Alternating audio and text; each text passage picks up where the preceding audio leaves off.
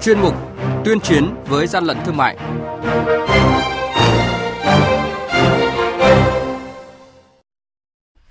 Thưa quý vị và các bạn, à, phát hiện số lượng lớn thuốc lá điếu nhập lậu. Hà Nội thu giữ lô thực phẩm chức năng không hóa đơn chứng từ trị giá 3 tỷ đồng. Xuất khẩu dược liệu thô, nhập trở lại rác dược liệu. Đó là những thông tin sẽ có trong chuyên mục tuyên chiến với gian lận thương mại hôm nay. Nhật ký quản lý thị trường, những điểm nóng Thưa quý vị và các bạn, đội quản lý thị trường số 21 và 25 thuộc Cục Quản lý thị trường Thành phố Hồ Chí Minh phối hợp với Công an phường Tam Bình, quận Thủ Đức vừa kiểm tra hai cơ sở nghi cất giấu tang vật vi phạm hành chính. Qua kiểm tra đã phát hiện 13.220 bao thuốc lá điếu hiệu Z Hero nhập lậu. Tại thời điểm kiểm tra, chủ số hàng này không có mặt, lực lượng chức năng lập biên bản tạm giữ toàn bộ số thuốc lá điếu này để tiếp tục điều tra làm rõ lực lượng quản lý thị trường Hà Nội đã triển khai công tác kiểm đếm lô hàng bao gồm nhiều an cung ngưu hoàng hoàn và ngưu hoàng thanh tâm hoàn thu giữ trước đó, ước tính trị giá khoảng 3 tỷ đồng. Theo thông tin trước đó, Quản lý thị trường Hà Nội phối hợp với Phòng An ninh Kinh tế Công an thành phố Hà Nội kiểm tra xe ô tô mang biển kiểm soát 29C 65293, phát hiện lượng hàng hóa trong thùng xe gồm có 2.660 lô kem dưỡng da các loại và 60 thùng hàng hóa các loại do nước ngoài sản xuất, chưa xuất trình được hóa đơn chứng từ chứng minh nguồn gốc. Hàng nhái, hàng giả, hậu quả khôn lường.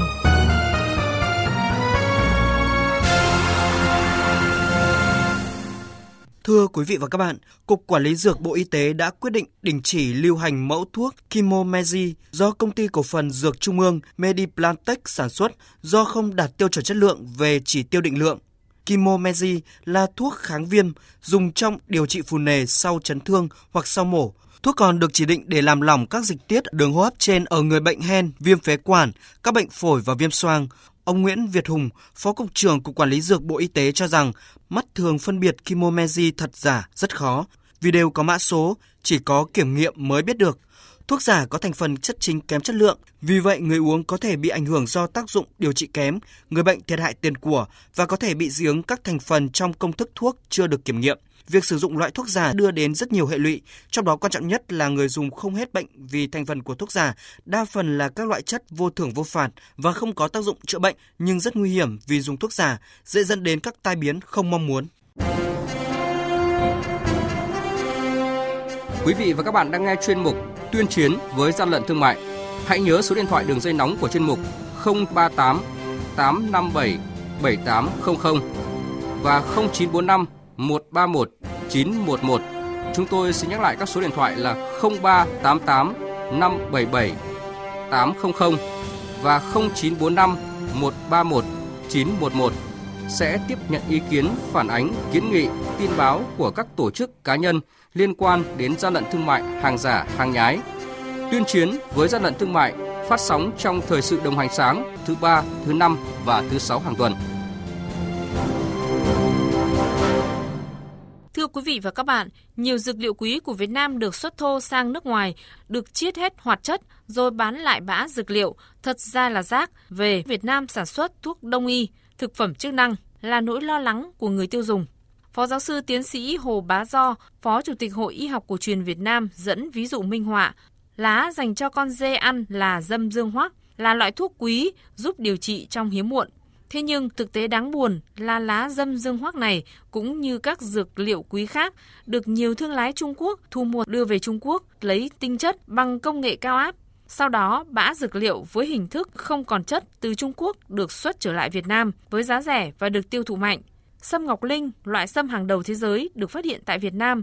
Theo các chuyên gia, cây sâm ngọc linh phải được trồng 6 năm mới thu hoạch được.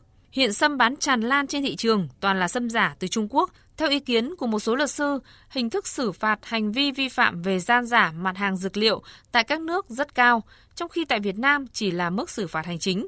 Còn ông Chu Xuân Kiên, quyền Cục trưởng Cục Quản lý Thị trường Hà Nội cho biết những khó khăn khi kiểm tra xử lý. Hỏi luôn bên ngành y tế là tại sao cái ngành dược phân tích một cái chất lượng dược liệu ấy mà lại không có cái chỉ số nào để đánh giá là hàng giả. Thì bây giờ dược liệu vào cái chất lượng yếu tố nào rồi sâm thì chất lượng nào, bao nhiêu thì mới là hàng thật. Chất lượng nào không thì chúng ta nói đấy đông trùng hạ thảo người ta. Lấy hết cả cái tinh chất ra, các cái quý giá để bồi bổ sức khỏe không còn nữa thì chúng ta đây phải xác định là hàng giả, để chúng ta phải xử lý. Nhưng mà chúng ta hiện nay các chế tài đang rất thiếu.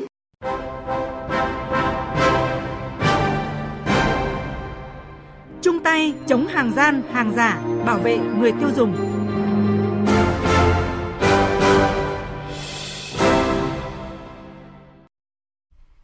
Thưa quý vị, chuyên mục tuyên chiến với gian lận thương mại hôm nay xin kết thúc tại đây.